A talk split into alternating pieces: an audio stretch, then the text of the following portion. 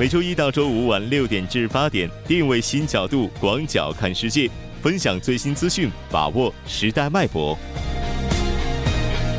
锁定新闻在路上。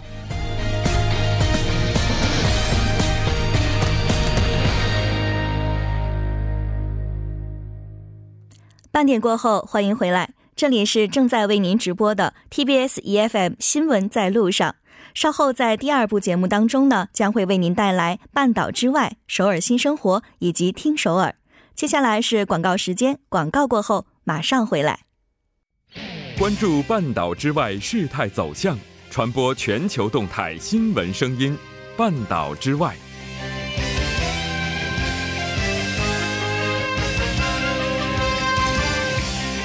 半岛之外，为您介绍来自中国以及国际社会的主要资讯，带您了解半岛之外的最新动态。今天跟我们连线的依然是本本台的特邀记者王静秋。静秋您好，主播好，听众朋友们好，很高兴和你一起来了解今天的半岛之外的主要资讯。我们先来关注一下第一条消息。第一条是北韩要求重启开城工业园区，美国表示坚决关闭。主播，嗯，是的，北韩是要求重启，但是美方是提出了坚持关闭的这个观点。那它的原因是什么呢？好的，美国国务院于当地时间三十一号表示，关闭开城工业园区和中断金刚山旅游是为了应对北韩的威胁，也是联合国安理会决议的结果。美国政府的立场是在最终确定北韩无核化实现之前，包括开城工业园区以及金刚山旅游在内的各种经济制裁不能被解除。但是，像南北离散家属会面以及开城工业园区在内的共同联络事务所，以及为改善南北关系的部分项目，可以得到美国和联合国安理会的批准。主播，是的，那我们还了解到，美国呢现在还表示不要过早的推进对北的经济合作。是的，美国对北韩政权能否获得经济利润的合作项目持怀疑态度。此前，美国国务院负责东亚太事务的助理国务卿马克·艾伯特上周访问韩国与南北韩经济合作企业的相关人士会面时表示，除非北韩无核化取得进展，否则无法放松对北韩的制裁。现阶段，南北韩不宜重启经济合作项目。主播，嗯，是的。那现在，韩国国家情报院院长还前往了美国，探讨解除对美经济制裁的这个相关的提议。是的，韩国国家情报院院长徐勋和国政院特别助理朴海元于本月的二十六号到二十九号访问美国，与特朗普政府的主要人士进行了接触。据悉，徐勋一再要求美方在开设南北韩联络办公室等有关促进对话与合作的事宜上解除对北的制裁。报道称，美方除美方对徐军的要求有何立场是尚不清楚。主播。嗯，是的，这个事态如何发展呢？我们现在还无法的确定。那这条消息我们就先关注到这里，看一下下一条消息。好的，下一条是中美贸易战最新消息，美计划上调两千亿美元中国商品关税至百分之二十五，美元和日元势均力敌。主播，嗯，是的，这个这场贸易战看来是没完没了了。了解一下有关中美贸易战的最新的情况。好的，据知情人的消息称，特朗普政府计划将两千亿美元中国商品的关税从百分之十上调至百分之二十五。该消息人士表示，此举尚未最终确定，但可能会改变。而此时呢，美国和中国仍处于贸易战的之中。美国和中国官员之间的谈判对缓解紧张的关系并没有起到任何作用。美国已经对价值三百四十亿美元的中国商品征收了百分之二十五的关税。第二轮价值一百六十亿美元的产品关税最早将于本周生效。直播，嗯，是的。刚刚您提到这个美元和日元现在是势均力敌的，那目前人民币的这个外汇情况是怎么样的呢？那在美国政府提议将计划中的两千亿美元中国进口关税提高至百分之二十五之后，人民币澳元汇率下跌，日元小幅走高。不过，因为日本央行承诺将在较长一段时间内维持低的利率，同时决定提高收益率曲线控制的灵活性，日元仍处于守势。那周三的亚市早盘显示，人民币对美元的汇率下跌至六点八二一九。主播。嗯，好的。那现在呢，我们也看一下中方对这个事件现在是怎么回应的。对此呢，中国外交部新闻发言人耿爽表示，如果美方采取行动，中国将反击并捍卫自己的合法权益。他表示，中国一直主张通过对话和谈判来处理中美之间的贸易摩擦，相信国际社会也意识到中方的努力。对话必须建立在相互尊重和公平的基础上，必须以以规则和信誉为基础。他表示，单方面的威胁和施压只会产生适得其反的结果。主播，嗯，是的。那这条消息呢，我们就先关注到这里。关注一下下一条消息。下一条是巴基斯坦遭受双重打击，将再向国际组织借款。主播，嗯，刚才您说到这个巴基斯坦财政部长，他现在要在就职后向这个国际货币呃基金组织申请援助。是的。去年以来呢，在美元升值的背景之下，使得巴基斯坦本币在半年内是连续三次贬值，累计的贬值幅度已经达到了百分之十五。那承担的债务风险呢是进一步加大，而随着融资成本的上升，外资纷纷将资金也撤出了巴基斯坦，本币变得不值钱，投资还大量减少。那这对依赖境外投资来拉动经济增长的巴基斯坦来说，无疑是双重的打击。那为了应对不断升级的外汇储备危机。巴基斯坦财政部部长表示，将在就职之后向国际货币基金组织提交救援申请。主播，嗯，是的。那巴基斯坦它它能够达到今天的这个困局，主要的原因是什么呢？巴基斯坦今天的困局呢，主要的原因是就来源于美元的霸权。由于美元是国际支付货币，对于新兴市场经济体来说，美元升值的打击无疑是致命的。那尤其是目前巴基斯坦有百分之七十能源是需需求通要需要通过进口来满足，非常需要美元外汇的支持。而随着国家基础设施在不断的持续建设，国家能源需求也在进一步的增高，对于美元外汇的需求自然也是源源不断。直播，嗯，是的。据了解呢，这已经不是巴基斯坦第一次向国际货币基金组织申请救助了吧？是的，那。事实上呢，巴基斯坦是不止一次向国际货币基金组织申请救助。早在二零一三年大选的时候，巴基斯坦就接受了国际货币基金组织价值六十七亿美元的救助贷款。但是贷款发放后，巴基斯坦国的经济并没有因为资金的充裕而得到好转，似乎还陷入到了一个恶性的循环。主播。嗯，希望它的这个恶性循环呢能够有所缓解。那这条消息我们就先关注到这里，下面把视线转到中国。是的，下一条是中国多地调整最低工资标准和企业工资指导线。直播。嗯，那我们先来看一下具体的情况是什么样的。好的，那今年以来呢，全中国各地陆续调整最低工资标准和企业的工资指导线。从各地公布的信息来看，有十多个省份发布了调整的最低工资标准。据公开的数据显示，截止七月三十一号，今年以来已经有上海、广东、山东、云南等十余省份上调了最低的工资标准。主播，嗯，是的。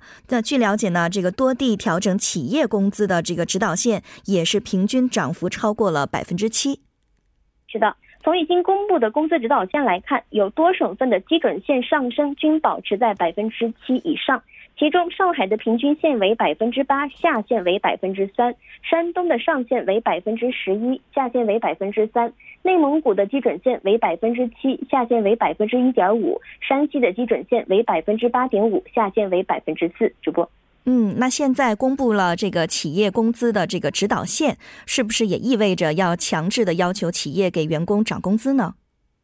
据悉呢，工资指导线是政府向企业发布的年度工资增长水平的建议，属于指导性的信息，并不具备强制的约束力。但工资指导线呢，可以为企业与职工开展工资集体协商，以及企业自身合理确定工资增长水平来提供参考的依据。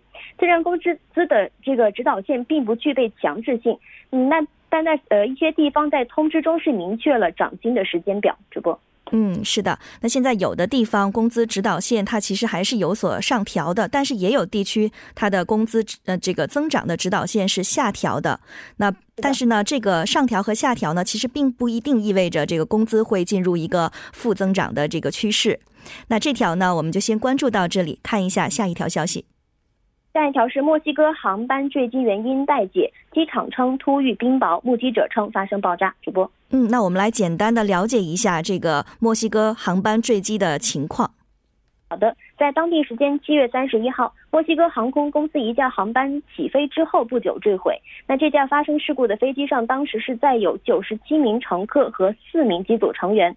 从飞机从墨西哥的瓜达卢佩维多利亚国际机场飞往首都墨西哥城，起飞后约五分钟坠机，机上一百零一人无人死亡。目前呢，坠机的原因有两种说法。第一种是参照机场操作员的说法，飞机在刚起飞后没多久，突然遭遇了冰雹，迫使飞机紧急着陆。另一种呢，则是有目击者称，在坠毁之前，飞机上曾发生过爆炸。主播，嗯，是的，我们还是对这条消息表示非常的惋惜。呃，好的，非常感谢静秋带来的最新消息，咱们下期见。主播再见，听众朋友们再见。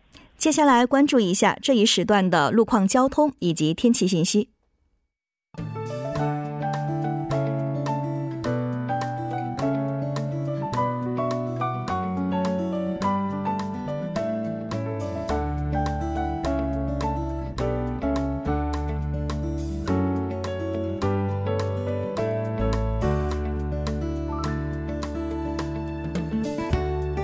晚间六点四十一分，依然是由程琛为大家带来这一时段的路况及天气信息。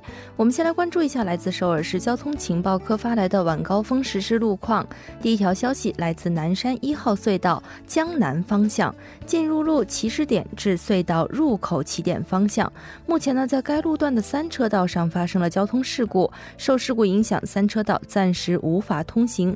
那在相反方向呢，目前一车道的交通临时管制已经解除。恢复正常通行，但由于受到晚高峰行驶车辆在增多的影响，目前从退西路二街开始，路面拥堵严重，车辆行驶缓慢，请来往的车主们保持安全车距，小心驾驶。接下来是在中央路新亭十字路口站至木洞十号园区方向。不久之前呢，在该路段三车道上进行的道路施工作业已经结束，三车道恢复正常通行。好的，继续来关注天气。韩国正在遭遇史上最罕见的连续高温过程。今天，时隔一百一十一年以后，韩国再次迎来了打破历史记录的高温日。首尔三十九点六度，江原到洪川甚至出现了四十一度的极端高温天气。那其他地区的最高气温也纷纷达到了三十五度以上，酷热难耐。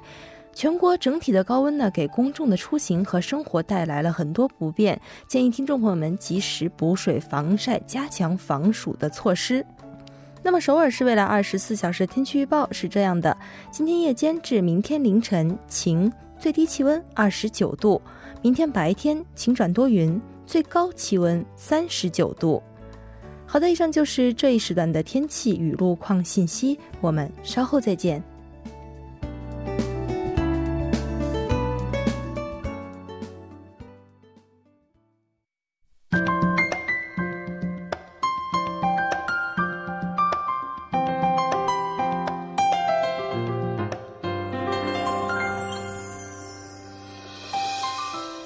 首尔新生活为您介绍首尔市面向在韩外国人推出的优惠政策、开办的教育讲座、举行的庆典活动等。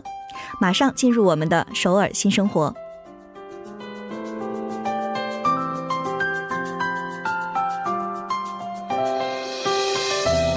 首先来关注一下第一条消息。第一条消息是冠岳区健康家庭多文化家庭支援中心为学龄期的小朋友准备的提高社会能力以及职业规划的项目。这个活动的时间是九月八号到十五号的每个星期六和十月六号到二十号的每个星期六。具体时间呢是上午的十点半到下午的五点。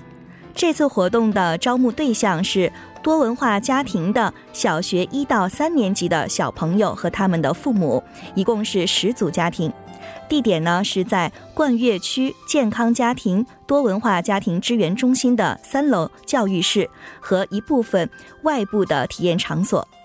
这次的活动内容包括提高社会能力项目，比如通过美术、游戏等方方式提高自尊心和自信心。同时呢，学会如何维护同龄小朋友之间的关系。此外，职业规划项目还包括寻找符合个人兴趣的职业、理想职业等等。这次活动呢是有参与费用的，费用是两万韩元，这个费用包括父母一名和子女一名。如果您有兴趣，可以拨打电话零二八八三九三八三零二八八三九三八三进行咨询。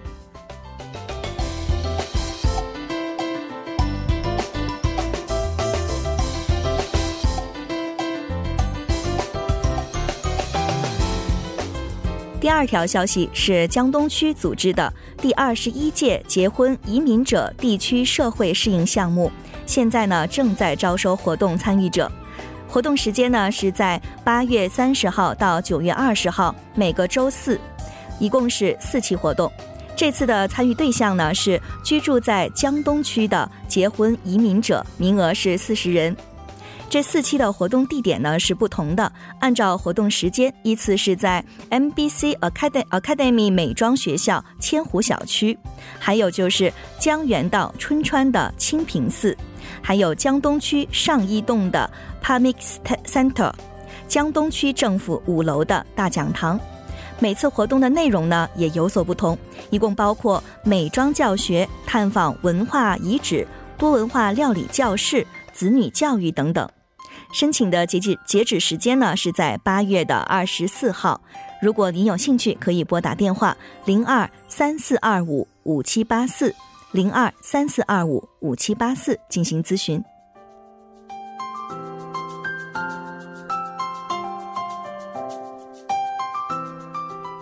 最后一条消息是来自首尔国际中心举办的第四期创业培训课程，培训时间呢是在八月二十七到九月七号之间，每周三的晚上七点到九点。培训地点是在首尔国际中心的四楼。这次招募的对象呢是志愿成为企业家的外国人，名额是三十五人。培训内容包括商务计划、劳动法、税务等等。课程使用的语言呢是英语，而费用呢是由首尔市政府提供资助的，所以是免费的。那还需要一些提交的资料，包括申请书、身份证、复印件等等。如果您有兴趣，可以发送邮件至 sgcbaz at sba 点 kr 进行咨询和申请。以上就是今天的首尔新生活的全部内容，希望这些信息能给您的首尔生活带来帮助。稍事休息，我们马上带来听首尔。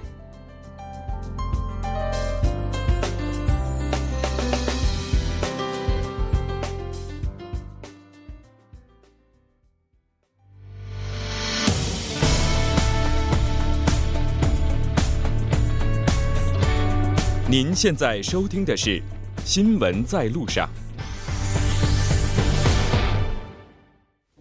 欢迎回来。现在时刻六点四十八分，这里是正在为您直播的 TBS EFM 调频幺零幺点三新闻在路上。接下来为您带来的是听首尔，有请栏目嘉宾金勇。金勇你好。好，大家好，主持人好。今天您给我们带来的第一条消息是什么呢？嗯，好，第一个消息呢是首尔市的教育厅呢，为了防止这些外部人员擅自进入学校呢，嗯，而且引起这个不必要的学生的安全事故哈，决定强化这个学校上门的预约制度，而且呢，这个制度呢已经在部分的学校实行，呃，今后呢将在全国呃一线的学校积极推广。嗯，校园安全其实确实是一个值得重视的问题。每年啊，都有因为这个安全问题发生的一些事故。嗯，那这次将学校上门预约制强化了之后，那有哪些变化呢？嗯，呃，以前的时候呢，其实也有一些呃学校出台过相关的一些制度哈。呃，今后呢，如果呢，呃改呃改变之后呢，是这样的哈。如果呢想要访问这些学校的一些相关人员的话呢，不管是谁哈，包括这个家长在内，都需要通过这个电话。或者是网页，或者是应用应用程序哈等，事先进行申请访问这个学校，然后呢，校方呢通过这个申请的一些呃申请的理由，然后呢会向这个呃管理学校安全的这个保安的保安部通报这些能够预能够这个访问学校的一些名名单，然后呢保安部呢将对这个访问人员呢进行核实，然后呢最后选择是否放行。哦，这个感觉好像我们预约去参观这个博物馆的感觉。现在有一个问题啊，那如果学校它有一些活动，比如说家长会啊、运动会啊什么的，那这个时候怎么来确保学校的这个安全呢？对，也不能家长一一都去预约吧。对，是这样的。嗯其实很多的时候呢，学校有很多各种各样的一些活动啊，特别是学生们比较喜欢的这个运动会啊等这样的情况。嗯这个时候呢，人员出入是非常的频繁的。嗯这样的话呢，学校呃学校方面就考虑到哈，呃，因为当时在门口限制这个出入的这个环节，其实是不是很有效率的，所以呢，这在这个举办这个大会体育大会之前，就会嗯对给这个学校的家长啊、学生的家长呃附上这个呃学校的上门证。啊、就是给他们附上这个提前发放这个上门证对上门证，然后呢，还会对一些比如说在这些活动期间哈，因为有很多的一些供餐人员等一些呃出入哈，嗯所以呢，呃，将加强对这些供餐负责人员的一些管理和名单呢进行一个整理。然后呢，呃，教育厅还决定哈，比如说幼儿园和小学生等这些的一些相关的一些证件哈，他们可以啊，今后呢不必访问到这个啊、不必亲自到学校，这样的话家长免得去再去学校再去申请这样的一个环节，可以呢在这个居民的自治中心或者是无人的这个信访机器得到这个签发。呃，目前呢已经这个呃已经向政府提议了改善该制度，就是说现在还没有完全的实行，嗯，但是呢今后如果实行的话呢，学校家学校呃学生的家长、啊、会有所改善，对，有所改善，不用说非得去学校啊，但还得先申请，然后再呃通过学校确认之后，等省了这部分环节，可以在外面学校的外面进行得到这些证那个证明。嗯，现在听起来这个是非常好的啊。嗯当然，也希望这个制度呢，不要因为这个是保护学生的初衷，嗯、最后变得非常的偏激，反而影响人们的日常生活。嗯，对对。嗯，好的，那我们先关注一下下一条消息吧。嗯，好。第二个消息呢是，石老师表示呢，今年上半年哈将追呃追加确认一个停车场哈，这个停车场的名字非常的好，叫感恩分享停车场，而且呢一增加的话呢，追加的也是九百余个。哇，这个数量也是挺嗯庞大的啊！对，就喜欢您带来的这些利好消息。我们先来了解一下，这是一个什么样的工程？嗯，这个工程呢是从二零零七年的时候开始，然后呢把自己家中哈，比如说自己有一个建筑的话呢，它肯定有会配备一些停车场。这个停车场有一些对他们来说，对房主来说其实是多余的，或者是在一些学校当中啊，它那个学校的空间会比较大一点，而且它的一些停车设施呢也是被闲置的状态，所以呢把这些停车场分享出来之后呢，可以供那些需要这个急需停车位置的这些有车的一一族们哈。然后这样的话呢，分享的同时呢，设有市政府和自治区呢会给予这个分享的这些人两千五百万韩币的支援政策。然后呢，呃，这样的话呢，应该是算是呃双赢。因为有车的话呢，可以确保每个月只用呃两万到五万韩币就可以有一个固定的一个稳定的一个车位位，嗯，嗯然后呢，这些建筑的呃业主呢，或者是学校分享出来的话呢，都可以得到，比如说这个设施的改善费用，然后呢，还有可以获得，因为这个有停车车位的话呢，它有一个一个费用叫做交通诱发负担金。嗯，如果你分享出来的话呢，可以得到百分之五的这样的一个优惠政策。嗯，说不定这也是一个非常这个双，这这就是一个非常双赢的一个政策哈。嗯，对。那如果我们现在想申请的话，怎么样才可以得到这个车位呢？嗯，这个想要申请的话呢，呃，不管是你想分享还是想申请这个车位哈，都可以通过这个网站是嗯英文的 parking 点 seoul 点 g o 点 k r 进行申请就可以，或者你可以访问到这个你自己所在的这个呃管辖区的这个区的那个管管理区，然后去申请就可以了。嗯，好，对很多朋友来说，这绝对是一个好消息。嗯，如果您刚刚没有听清楚这个申请方式的话，您可以收听我们的节目回放，嗯那按照金勇介绍的方法去申请就可以了。嗯，对，是这样的，是 parking 点 seoul 点 g o 点 k r。嗯，是的。那我们再来看一下这个下一条消息，好像这个消息非常的清凉。对，是这样的哈。嗯其实这两天我也是也一直在想哈，其实我应该天天介绍一个，就是可以在周末选择去啊、玩水呀、避暑的这样的一个活动。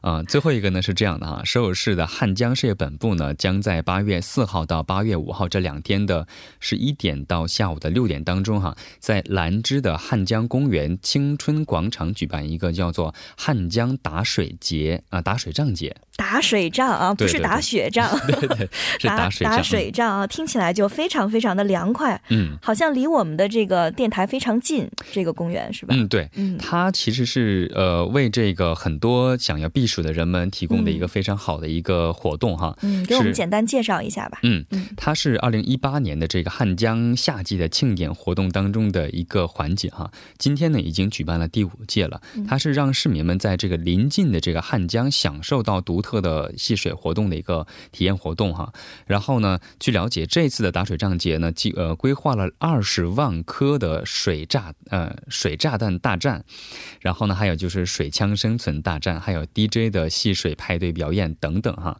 然后呢，还有一些比如说用笔尖儿戳破这个彩球等宣告活动拉开的这样的一个呃一个幕布哈，然后同时还会有一些其他的一些各种特殊的一些对战活动。哇，据说好像还有一个是什么儿童大战？刚才您说的，对对对。其实这个夏天的时候，除了大人们，其实带着小孩去玩，其实是最好的一个选择哈。嗯，是他们最喜欢这个跳来跳去。哎，对，还还特别喜欢这个玩水。嗯，然后这个呢，时间呢是从这个十一点到下午的五点钟，在装扮为卡通人物的这个儿童专用戏水区展开，而且嗯，孩子们可以和这个喜欢的卡通人物啊展开一场这个戏水的大战。然后呢，除了这个之外呢，还有一个就是僵尸大战，因为我们。都知道，在夏天热的时候看一看恐怖电影啊，等这些可以有助于消暑啊，心理作用。然后呢，呃，大家可以去这边有一个僵尸大战哈，而且是分三场的。然后呢，主要是躲藏在这个会场内部。嗯嗯，好的，非常感谢金勇带来的最新消息。那我们明天再见。好，再见。嗯，到这里我们第二部节目就到这里了，稍事休息，不要走开，马上回来。